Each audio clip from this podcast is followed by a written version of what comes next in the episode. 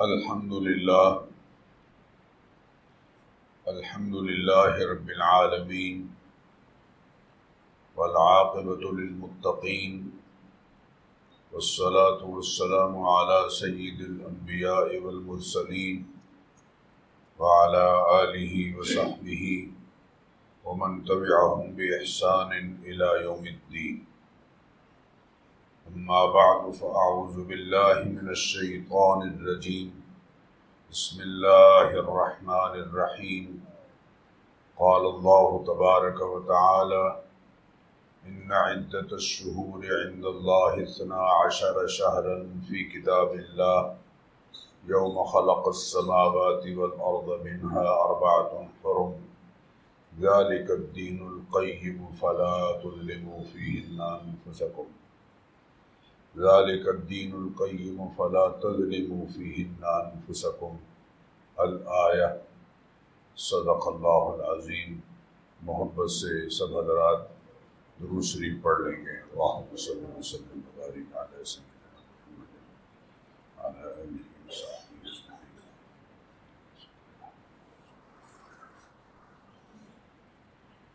بہت محترم بزرگوں اور عزیز ساتھیوں، بھائیوں۔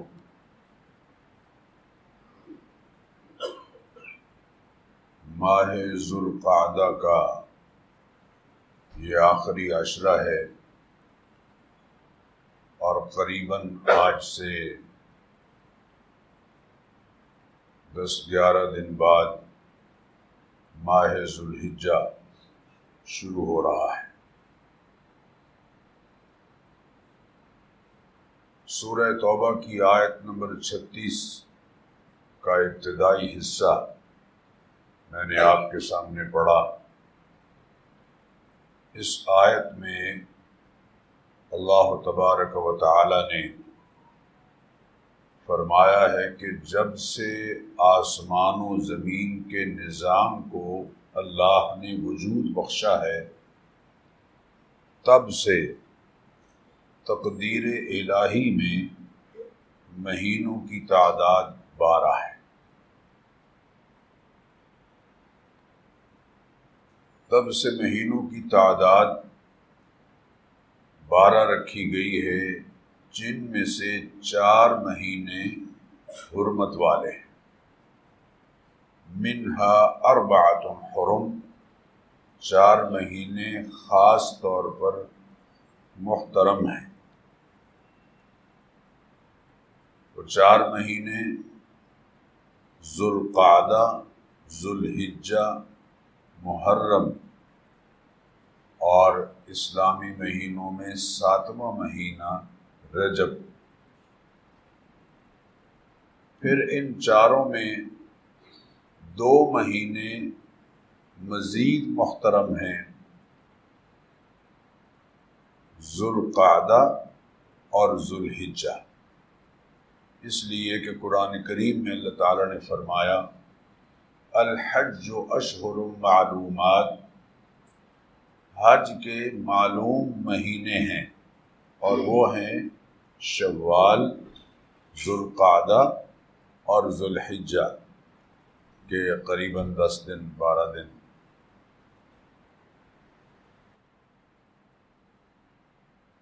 ذوالقعدہ اور ذوالحجہ حرمت والے مہینوں میں بھی شامل ہے اور حج کے مہینوں میں بھی شامل ہے۔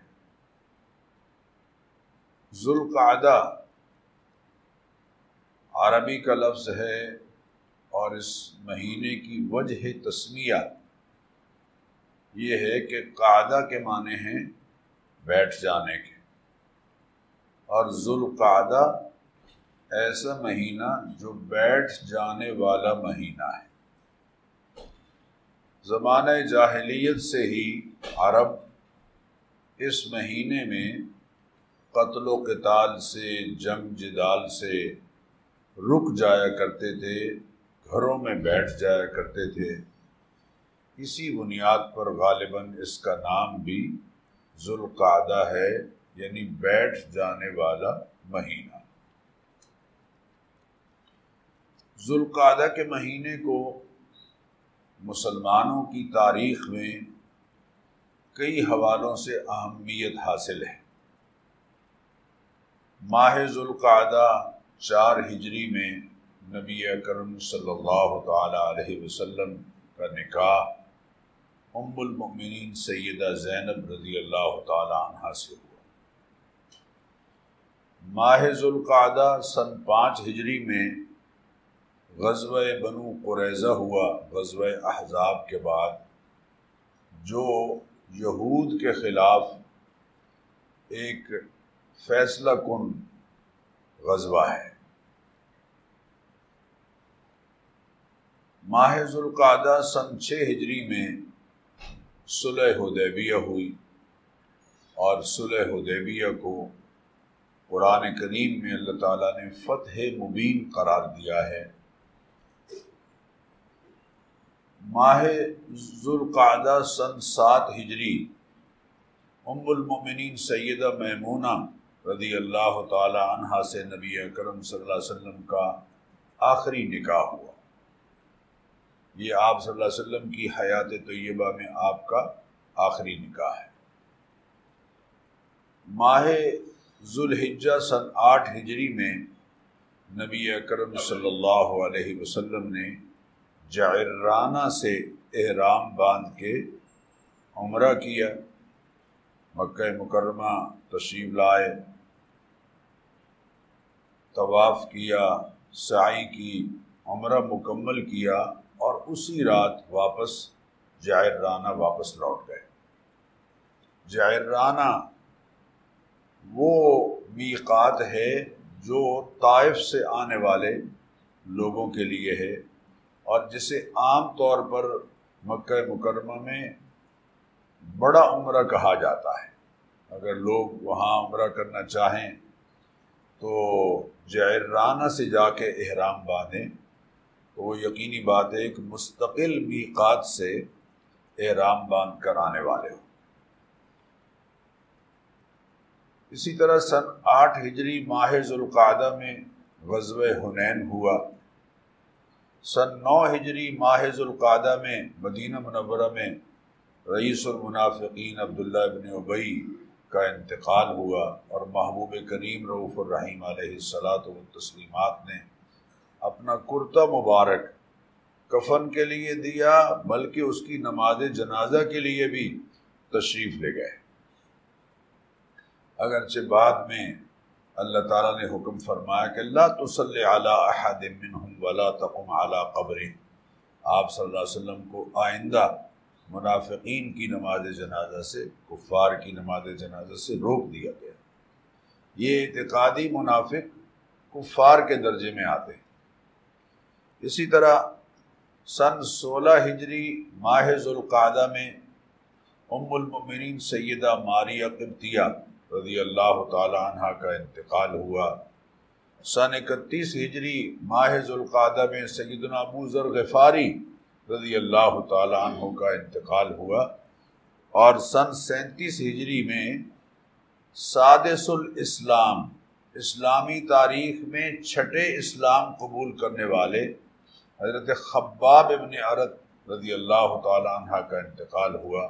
اور سن ستاون ہجری میں سیدنا عبد الرحمن ابن سخر حضرت ابو حریرہ رضی اللہ تعالیٰ عنہ کا انتقال ہوا، جنہوں نے پانچ ہزار تین سو سینتالیس احادیث اس امت تک پہنچائی یہ ماہ ذوالقعدہ میں ہونے والے نکاح اس بات کی دلیل ہیں کہ جو لوگ اس مہینے کو خالی کا مہینہ کہتے ہیں اور یہ کہتے ہیں کہ دو چاندوں کے درمیان نکاح نہیں ہو سکتا، وہ غلط کہتے ہیں۔ سیدہ عائشہ رضی اللہ تعالیٰ عنہ کا نکاح اور رخصتی شوال میں ہوئی۔ اور آج آپ سن چکے ہیں کہ امہات المومنین میں سے دو کے نکاح نبی اکرم صلی اللہ علیہ وسلم کی ذات کریمہ کے ساتھ ماہ ذوالقعدہ میں ذوالقعدہ کا مہینہ یا یہ چاروں محترم مہینے تمام انبیاء علیہ السلاۃ و تسلیمات کی شریعتوں میں محترم رہے ہیں، قابل قدر رہے ہیں، بلکہ پہلی شریعتوں میں تو ان مہینوں میں قتل و قتال یا جہاد تک حرام کے درجے میں تھا اس امت کو اللہ تعالیٰ نے یہ رعایت بخشی کہ احترام اور حرمت تو باقی ہے، لیکن اگر ضرورت پڑے قتال کی تو ان مہینوں میں بھی اس امت کے لیے کفار کے مقابلے میں جنگ اور قتال کو جائز قرار دیا گیا ہے۔ ماہز القعدہ پہلی امتوں میں محترم رہا۔ سیدنا موسا علیہ السلام کے جس اعتکاف کا ذکر قرآن کریم میں ہے کہ آپ نے چالیس دن اعتکاف کیا کوہ طور پر۔ وبا موسا سلاسین لطن و اتمنا بعشر فتم میقات و ربی اربعین لیلہ۔ یہ جو چالیس دن کا حضرت موسیٰ علیہ السلام کا اعتکاف کوہ طور پر ہوا وہ ذوالقادہ کے تیس دن اور ذوالحجہ کے دس دن اور ان چالیس دنوں کے اعتکاف کے مکمل ہونے کے بعد حضرت موسیٰ علیہ السلام کو تورات ملی، شریعت ملی۔ تمام انبیاء علیہ السلاط و تسلیمات کی شریعتیں اس بات پر متفق ہیں کہ ان چار مہینوں میں ہر عبادت کا ثواب عام مہینوں کی نسبت زیادہ ہوتا ہے۔ آج کے جو گفتگو کا کے لیے یہ انتخاب کیا گیا ہے اس بات کا، وہ میں آپ سے درخواست کروں گا کہ اس لیے کیا گیا ہے کہ میں آپ کی توجہ اس بات کی طرف دلاؤں کہ تمام انبیاء علیہ السلاط و تسلیمات کی شریعتیں اس بات پر متفق ہیں کہ ان چار مہینوں میں ہر عبادت کا ثواب عام آٹھ مہینوں کی نسبت زیادہ ہوتا ہے۔ اور خدا نخواستہ ان مہینوں میں اگر کوئی گناہ کرے تو اس کا وبال اور عذاب بھی عام مہینوں کی نسبت زیادہ ہوتا ہے۔ اللہ تعالیٰ نے قرآن کریم میں اسی آیت میں فرمایا کہ فلا تزلم فی ہن انفسکم۔ دیکھو، ان ان چار مہینوں میں، ان مقدس مہینوں میں تم کہیں اپنا نقصان نہ کر بیٹھنا۔ اپنی جانوں پر ظلم نہ کر بیٹھنا۔ لا تظلم فیہن انفسکم۔ اور اپنی جانوں پر ظلم کیا ہے ان مہینوں میں؟ کہ ان مہینوں کے اندر فرائض اور واجبات کی ادائیگی میں کوتاہی کی جائے، سستی کی جائے۔ فرائض اور آداب یا وہ معین احکام جو اللہ تعالیٰ نے ہر فرد پر فرض کیے ہیں، واجب کیے ہیں، ان کو ادا کرنے میں سستی کی جائے، کوتاہی کی جائے۔ اسی طرح ظلم یہ بھی ہے کہ ان مہینوں کے احترام کے خلاف جو کام ہیں یعنی حرام کام، ان کا ارتکاب کیا جائے، یہ بھی انسانی جان پر اپنے آپ پر ظلم ہے۔ امام جساس قرآن کریم کے بڑے بہت معروف مفسر گزرے ہیں۔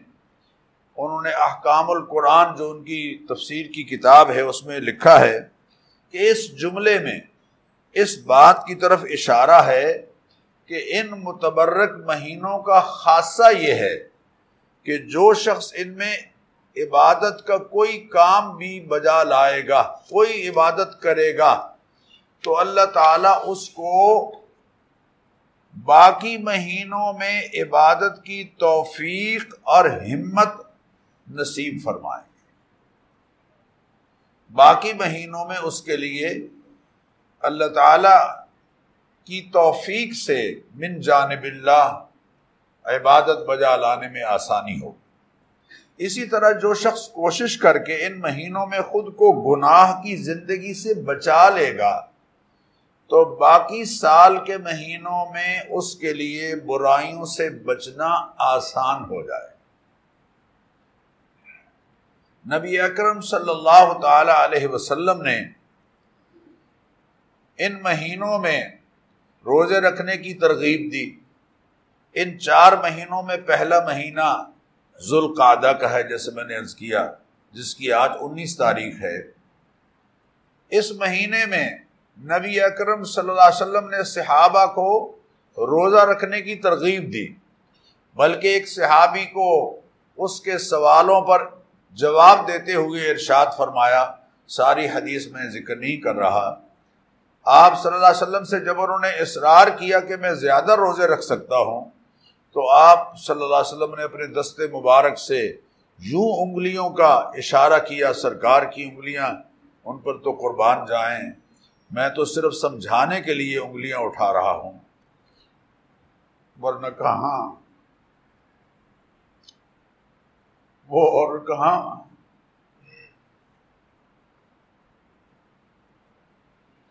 آپ صلی اللہ علیہ وسلم نے ایسے فرمایا کہ دیکھو پھر تم ایسے کرو، تم زیادہ روزے رکھ سکتے ہو تو تین رکھو اور تین چھوڑو۔ پھر فرمایا تین رکھو اور تین چھوڑو۔ پھر فرمایا تین رکھو اور تین چھوڑو۔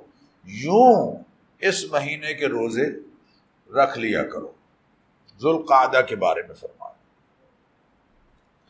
اللہ تعالی کی مہربانی سے دس دنوں بعد قریباً ذوالحجہ کا مہینہ شروع ہو رہا ہے۔ ذوالقعدہ کے مہینے میں عرب لوگوں کے ہاں زمانے جاہلیت میں عمرہ کرنا گناہ سمجھا جاتا تھا۔ اس غلط نظریے کو رد کرنے کے لیے نبی اکرم صلی اللہ علیہ وسلم نے جو چار عمرے فرمائے ہیں، کیے ہیں، وہ چاروں کے چاروں ذوالحجہ کے مہینے میں۔ نبی اکرم صلی اللہ تعالی علیہ وسلم نے حضرت عبداللہ بن عباس اس حدیث کے راوی ہیں، فرماتے ہیں، اعتمر رسول اللہ صلی اللہ علیہ وسلم اربع عمر۔ نبی اکرم صلی اللہ علیہ وسلم نے چار عمرے کیے۔ پہلا، یہاں میں یہ عرض کر دوں کہ عمرہ کرنے کے لیے لوگ جا رہے ہوں یا حج کے لیے جا رہے ہوں تو بڑے مشیر کھڑے ہو جاتے ہیں۔ او جی چھوٹو پرے حج نفلی، تے عمرے بار بار نہ کیتے کرو غریبہ کا خیال کرے۔ تو میں ان سے یہ کہتا ہوں کہ آپ یہ دو، تین، چار لاکھ کا جو موبائل لیتے ہیں، یہ کیوں لیتے ہیں؟ عام سادہ سا موبائل لیں، غریبوں کی بچیوں کا خیال کریں۔ یہ جو کروڑ، دو کروڑ روپے کی گاڑی لیتے ہیں۔ آپ گاڑی تو سزوکی پر بھی سفر کیا جا سکتا ہے۔ آپ باقی پیسے غریبوں پر خرچ کریں۔ قربانی کی، کے بکرے خریدنے پر اور حج اور عمرے پر تو لوگوں کو یہ ساری باتیں یاد آ جاتی ہیں۔ لیکن باقی جو اخراجات کر رہے ہیں، شادیوں کا جو جلوس ہے اور ولیموں کا جو جلوس ہے اس پر لوگوں کو بالکل احساس نہیں ہوتا۔ آپ صلی اللہ علیہ وسلم نے فرمایا تابع الحج والعمرہ تھا اوپر تلے حج اور عمرے کیا کرو۔ اس لیے کہ یہ بھٹی ہے جو گناہوں کا میل ایسے صاف کر دیتی ہے، جیسے لوہے کے زنگ کو آگ صاف کر دیتی تابع الحج والعمرہ اوپر تلے حج اور عمرے کیا کرو۔ اللہ کے حبیب صلی اللہ علیہ وسلم کا فرمان ہے۔ تو آپ نے چار عمرے کیے۔ پہلا سن چھ ہجری میں صلح حدیبیہ والے سال آپ صلی اللہ علیہ وسلم صحابہ کرام کے ساتھ عمرہ کرنے آئے۔ سب کو روک دیا گیا۔ فتح وحسبت لہم وحسبت لہم عمرہ۔ تو آپ صلی اللہ علیہ وسلم وہیں حلال ہو گئے۔ حلال ہونے سے مراد کیا ہے؟ کہ احرام سے نکل گئے۔ قصر کرا لیا صحابہ نے اور بعض نے آپ صلی اللہ علیہ وسلم نے حلق کرایا اور دعا مرتبہ، دو مرتبہ دعا دی حلق کرانے والوں کو اور ایک مرتبہ دعا دی قصر کرانے والوں اور فرمایا کہ یہ عمرہ شمار ہوگا۔ دوسرا عمرہ سن سات ہجری عمرت القضاء کے طور پر ذوالقادہ میں کیا۔ تیسرا عمرہ سن آٹھ ہجری فتح مکہ کے سال ذوالقادہ میں کیا۔ اور چوتھا عمرہ حج کے ساتھ نبی اکرم صلی اللہ علیہ وسلم نے کیا۔ یہ بھی ذوالقادہ میں کیا۔ آپ صلی اللہ علیہ وسلم نے حج قرآن کیا، جس میں عمرہ اور حج دونوں کی نیت اکٹھی کی۔ یہاں میں مسئلے کے طور پر عرض کر دوں کہ سال میں پانچ دن ایسے ہیں جن میں عمرہ کرنا منع ہے۔ سال میں پانچ دن ایسے ہیں جن میں عمرہ کرنا منع ہے۔ اس لیے کہ یہ حج کے ایام ہیں۔ اور وہ کون کون سے ہیں؟ نو، دس، گیارہ، بارہ، تیرہ، ذوالحجہ۔ نو، دس، گیارہ، بارہ، تیرہ، ذوالحجہ۔ ان میں عمرہ کرنا منع ہے۔ حج کے لیے احباب آئے ہوئے ہیں۔ ان کے لیے حرم کو اور طواف کے لیے ان کو مطاف کو کھلا چھوڑا جائے، سائی کے لیے مسا کو کھلا چھوڑا جائے۔ دوسرا مہینہ میں نے عرض کیا ذوالحجہ کا ہے، جو اللہ تعالیٰ کی توفیق سے آج سے دس دن بعد قریباً بیس جون کو انشاءاللہ العزیز شروع ہوگا۔ بعض علماء کی رائے یہ ہے کہ ذوالحجہ کے پہلے دس دن رمضان المبارک کے دس دنوں سے بھی افضل ہے۔ اس لیے کہ ان دس دنوں میں یوم عرفہ ہے، یوم عرفہ، نو ذوالحجہ، عرفہ کا دن، جو حج کا رکن اعظم ہے۔ ان دس دنوں کے بارے میں نبی اکرم صلی اللہ علیہ وسلم نے فرمایا کہ ان افضل ایام دنیا ایام العشر۔ ان افضل ایام دنیا ایام العشر۔ دنیا کے دنوں میں سب سے افضل ترین دن ذوالحجہ کے دس دن ذوالحجہ کے پہلے دس دنوں کی فضیلت اور ان کے بلند مرتبہ اور مقام کی ایک دلیل سورہ فجر کی ابتدائی آیات ہے سورہ فجر والفجر ولیال عشر، والشفع والبطر اللہ تعالیٰ نے ان ایام کی قسم قرآن کریم میں ذکر فرمائی۔ اور والفجر ولیال عشر حضرت جابر فرماتے ہیں کہ فجر کی قسم فجر سے مراد فجر ہے اور لیال عشر سے مراد دس راتیں ہیں، ذوالحجہ کی دس راتیں۔ اور حضرت جابر فرماتے ہیں کہ شفا سے مراد قربانی کا دن ہے اور وطر سے مراد نو ذوالحجہ یعنی یوم عرفہ ہے۔ گویا ان دس دنوں کی فضیلت کی وجہ سے قرآن کریم میں بطور قسم ان کا ذکر فرمایا۔ اور عشر ذوالحجہ میں اللہ تعالیٰ نے نماز عید الاضحیٰ ادا کرنے کا حکم دیا اور قربانی کرنے کا حکم دیا۔ فرمایا، انا آتینہ کل کو سر فصل ربی کا ون ہر آپ نماز پڑھیے اور قربانی کیجیے اور یہ نماز اور قربانی یہ قربانی ہے اور نماز سے مراد عید الاضحیٰ کا حکم ہے۔ اسی عشر اور میں عرض کروں، یہ واحد اشرا ہے جس میں نماز، روزہ، قربانی، حج اور ذکر، یہ سارے اعمال جمع ہوتے ہیں۔ یہ واحد اشرا اسی اشرا میں امت مسلمہ کو اسلام کے مکمل ہونے کی بشارت اللہ تعالیٰ نے دی۔ الوم اکمل تو لکم دین اکم تو علیکم نعمتی و رضی تو لکم الاسلام دینا۔ یہ بشارت بھی اللہ تعالیٰ نے اسی اشرے میں اس امت کو نصیب فرمائی۔ اسی عشرہ میں حج کا رکن اعظم میں نے عرض کیا، ادا کیا جاتا ہے۔ اور اس عشرے کے بارے میں میں درخواست کروں گا، ذرا اس اس ارشاد پر آپ سب کی توجہ ہو۔ نبی اکرم صلی اللہ علیہ وسلم نے فرمایا، ما من ایام العمل الصالح فيها احب الى الله من هذه الايام یعنی العشر. فرمایا لوگوں ایام میں سے سب سے افضل ایام جن میں نیک عمل قدر و منزلت کے لحاظ سے بہت اونچے درجے پر چلا جاتا ہے، وہ یہ دس دن ہے وہ کون سے ہیں؟ اشرا ذوالحجہ۔ قالو یا رسول اللہ جہاد فی سبیل اللہ۔ صحابہ نے کہا، یا رسول اللہ، جہاد فی سبیل اللہ میں جانا، ان کے مقابلے میں بھی یہ دن افضل ہیں۔ فرمایا ولل جہاد فی سبیل اللہ۔ جہاد فی سبیل اللہ سے بھی یہ دس دن افضل ہیں۔ اللہ خرج رجل اللہ رجل خرج بنفسی و ہی مگر ہاں کہ کوئی شخص اپنے جان اور مال سب کو لے کر نکلا، فلم یرج من ذالک اور کچھ بھی واپس نہیں لوٹا. سب کچھ قربان ہو گیا، خود بھی شہید ہو گیا، مال بھی اللہ کی راہ میں قبول ہو گیا، تو اس کا درجہ یقیناً بلند اور سنن ابی داود میں نبی اکرم صلی اللہ علیہ وسلم کا یہ ارشاد گرامی ان ایام کے بارے میں ذکر کیا گیا کہ ان اعظم الایام اعظم الایام، عند اللہ تبارک و تعالی یوم النحر. فرمایا، سب سے عظیم ترین دن اللہ تعالی کے ہاں قربانی کا دن ہے اور پھر گیارہ ذوالحجہ ہے۔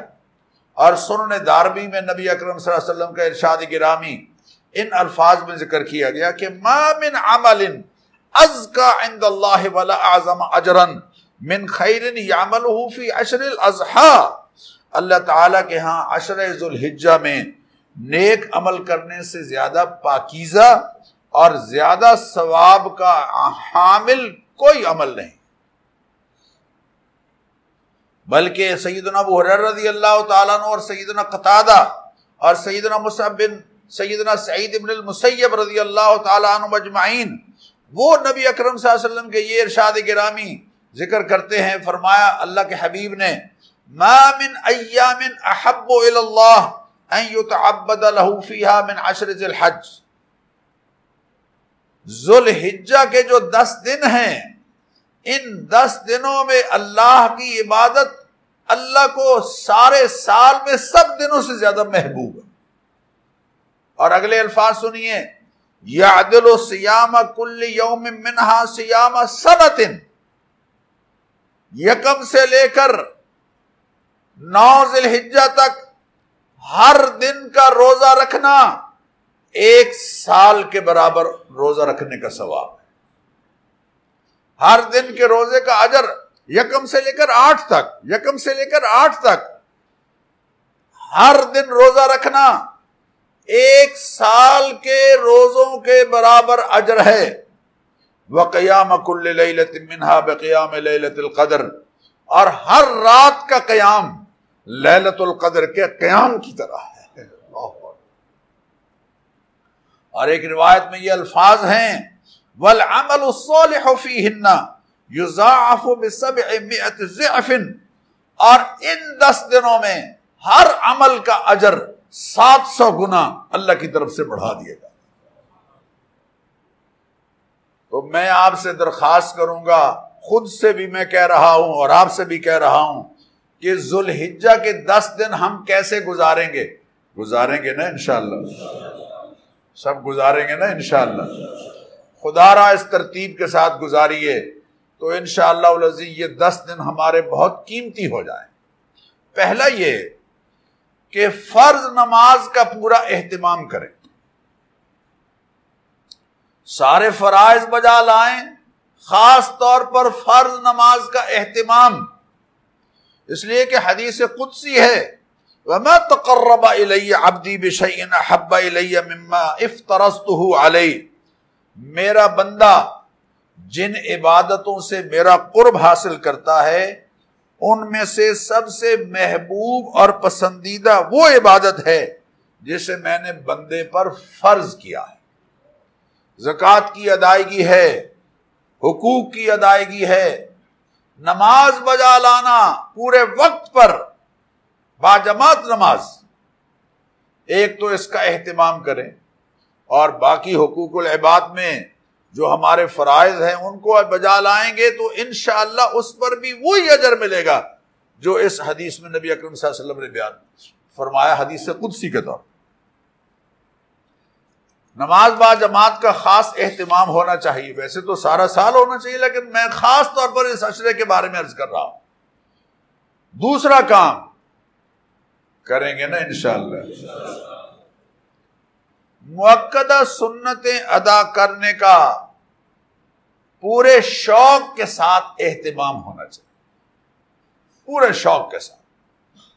نبی اکرم صلی اللہ علیہ وسلم نے فرمایا من صلی فی یوم ولیلت سنتی عشر رکعتن بنی لہو بیتن فی الجنہ جو شخص رات اور دن میں بارہ رکعتیں ادا کرتا ہے، بارہ رکعتیں ادا کرتا ہے، اللہ تعالیٰ اس کے لیے جنت میں گھر بناتے ہیں۔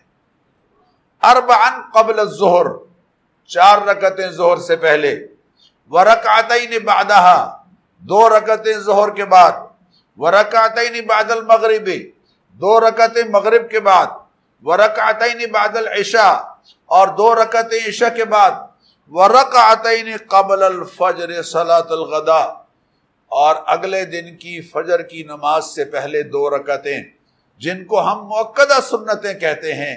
اہتمام کیجیے کہ ان میں سے کوئی بھی مس نہ ہو۔ کریں گے نا انشاءاللہ؟ تیسری بات، ممکنہ حد تک شوق سے نوافل ادا کیجیے نفلی اعمال بجا لائیے۔ نفلی اعمال بجا لائیے۔ نوافل ادا کیجیے نفلی اعمال میں اس لیے کہہ رہا ہوں کہ بیمار کا پتہ لینے جانا نفلی عمل ہے، لیکن اس پر اجر کتنا ہے؟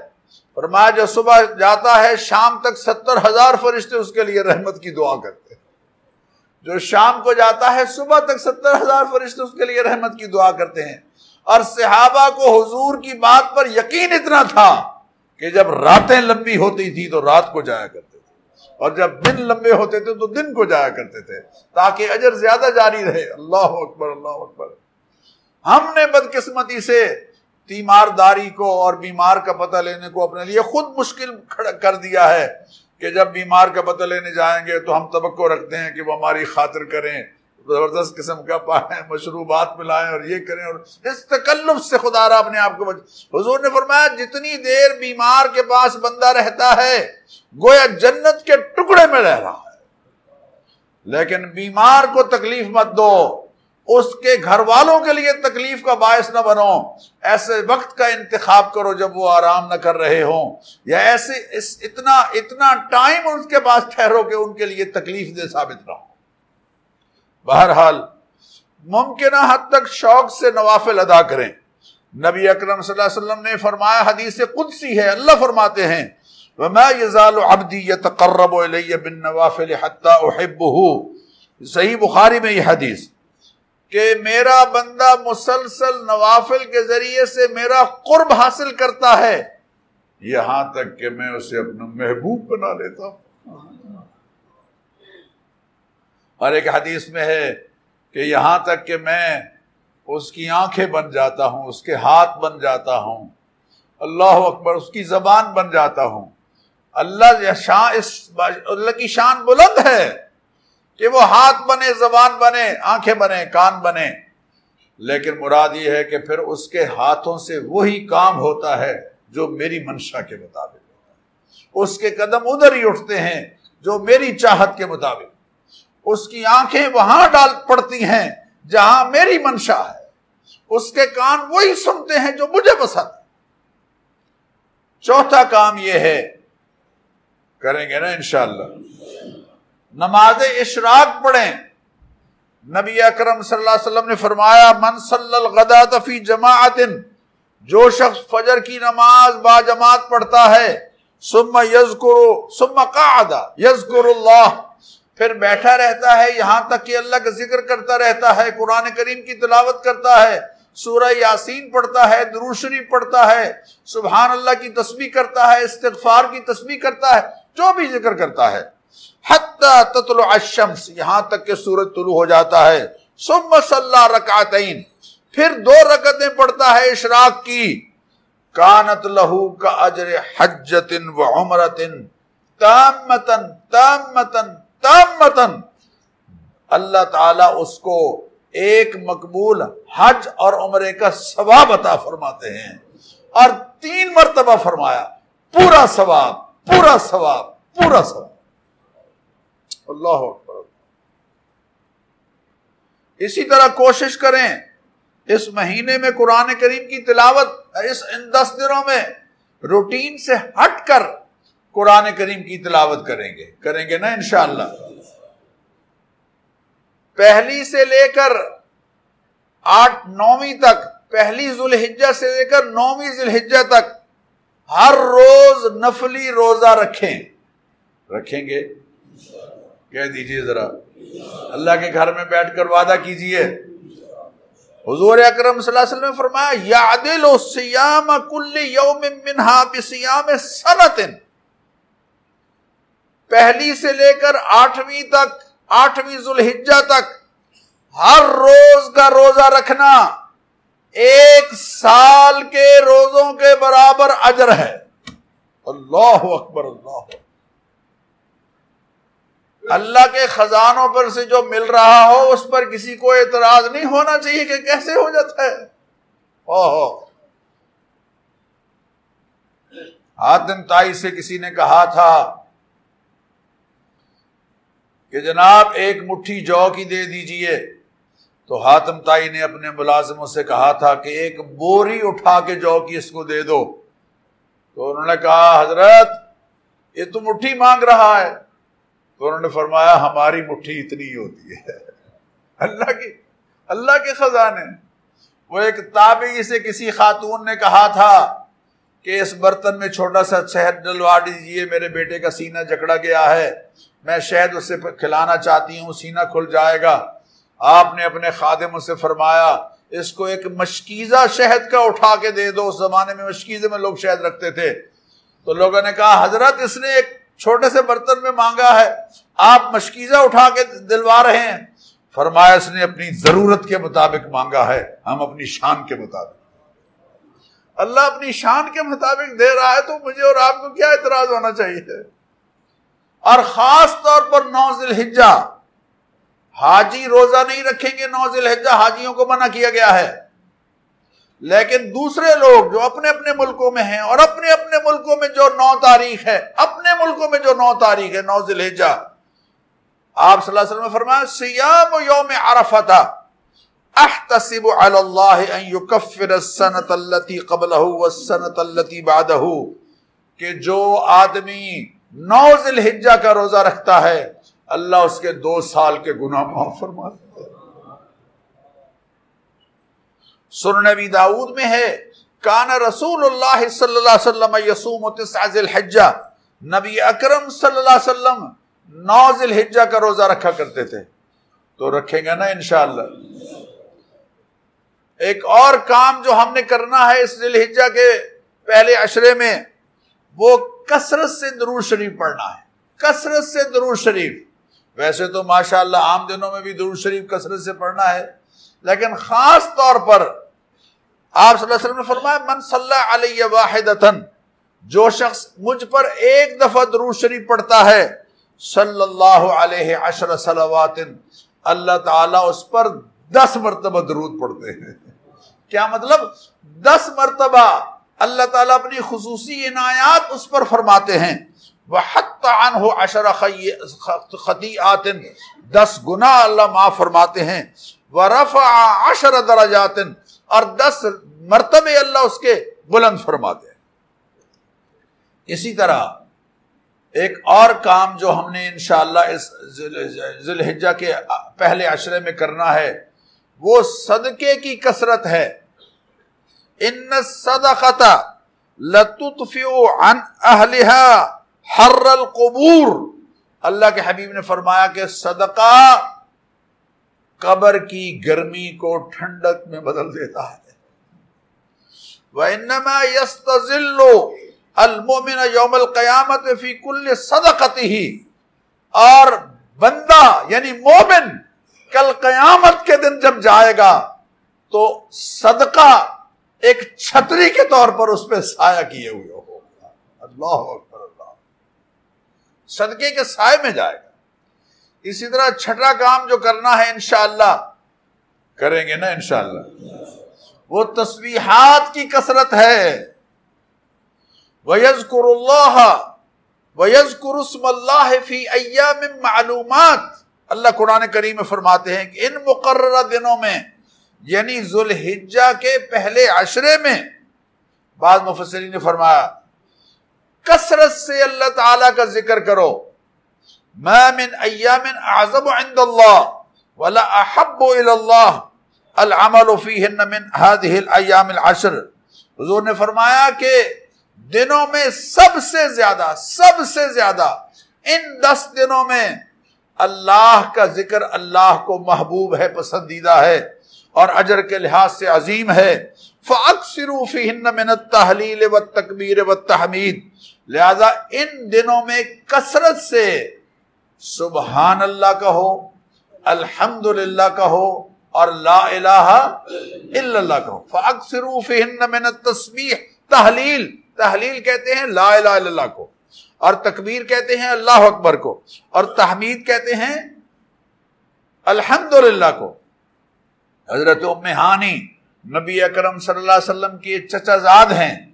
حضرت ام ہانی بوڑھی ہو گئی نبی اکرم صلی اللہ علیہ وسلم فتح مکہ کے موقع پر جب مکہ مکرمہ میں تشریف لائے، تو حضرت ام ہانی نے عرض کیا کہ وہ تو کہہ سکتی تھی بھائی جان۔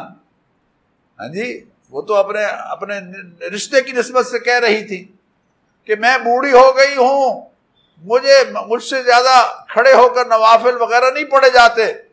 مجھے کوئی ایسا عمل بتا دیجیے جو میں آسانی سے کر سکوں۔ تو آپ نے فرمایا، ام ہانی، سو مرتبہ سبحان اللہ کہا کرو۔ کیا کہا کرو؟ سو مرتبہ سبحان اللہ کہا کرو۔ سو مرتبہ سبحان اللہ کہو گی تو بنو اسماعیل کے سو غلاموں کو آزاد کرنے کا اللہ تمہیں ثواب عطا فرما پھر فرمایا، ام ہانی، سو مرتبہ الحمد کہا کرو، سو مرتبہ الحمد للہ کہو گی تو اللہ تعالی تمہیں سو گھوڑے بما ساز و سامان میدان جہاد میں وقف کرنے اور بھیجنے کا ثواب عطا فرمایا پھر فرمایا ہانی لا الہ الا اللہ، سو مرتبہ کہا کرو سو مرتبہ کہو گی تو اللہ تعالی سو اونٹ پورے ساز و سامان کے ساتھ اللہ کی راہ میں خیرات کرنے کا ثواب عطا فرمایا پھر فرمایا، ام ہانی، سبحان اللہ والحمد اللہ ولا الہ الا اللہ، واللہ اکبر، سو مرتبہ کہا کرو۔ سو مرتبہ اللہ اکبر کہو گی تو آسمان و زمین کے درمیان جتنا خلا ہے، اس خلا کو بھر کے اجر اللہ تمہیں عطا تو کوشش کریں ہم۔ کریں گے نا انشاءاللہ۔ اور آخری ذوالحجہ کے پہلے عشرے میں ناخن نہ کٹوانا اور بال یعنی جو حجامت جس کو کرانا ہے، غیر ضروری بال تو جہاں بھی، جب بھی ہو، ان کو تو یقیناً کٹوانا ہی چاہیے، چاہے وہ کوئی دن بھی ہو لیکن جو حجامت کرانا، جس کو ہم کہتے ہیں کٹنگ کرانا اب دیکھیں نا، اردو کے الفاظ استعمال کریں تو لوگ اس کا مفہوم ہی عجیب لیتے ہیں۔ کہ جی حجامت، اس کو کہتے ہیں، یہ اب کٹنگ جو ہے نا، وہ لفظ وہ پسند کرتے ہیں۔ خیر، چلے چھوڑے ناخن کٹوانا اور بال کٹوانا۔ من کا لہو ذبح یزبہ جو قربانی کرنے کا ارادہ رکھتا ہے فیضا ہلال ذی تو جو ہی ذی کا چاند نظر آئے، فلا یا خزن من شعری ولا من ازفاری شعین حتیٰ تو وہ پھر اپنے بال نہ کٹوائے اور اپنے ناخن بھی نہ کٹوائے، یہاں تک کہ قربانی اس کی ہو جائے۔ دوسرے لوگ بھی اگر اس پر عمل کریں گے تو انشاءاللہ ان کو بھی اجر ملے گا۔ اور حضرت سعید ابن جبیر فرمایا کرتے تھے کہ لوگوں ان راتوں میں سونے کے لیے چراغ نہ بجھایا کرو، ساری رات عبادت کرتے رہا کرو، چونکہ یہ وہ مبارک دن ہیں کہ جن دنوں میں اللہ تعالیٰ عام دنوں کی نسبت اپنے خزانوں میں سے خاص عطا فرماتے ہیں۔ اور سلف اولیاء اللہ کے ہاں تین عشرے تین عشرے بڑے عظیم سمجھے جاتے تھے۔ ایک رمضان مبارک کا آخری عشرہ، اور ایک ذوالحجہ کا پہلا عشرہ، اور ایک محرم الحرام کا پہلا عشرہ۔ اللہ تعالیٰ آنے والے دن ہمیں اسی طرح گزارنے کی توفیق عطا فرمائے۔ واخر دعوانا الحمد للہ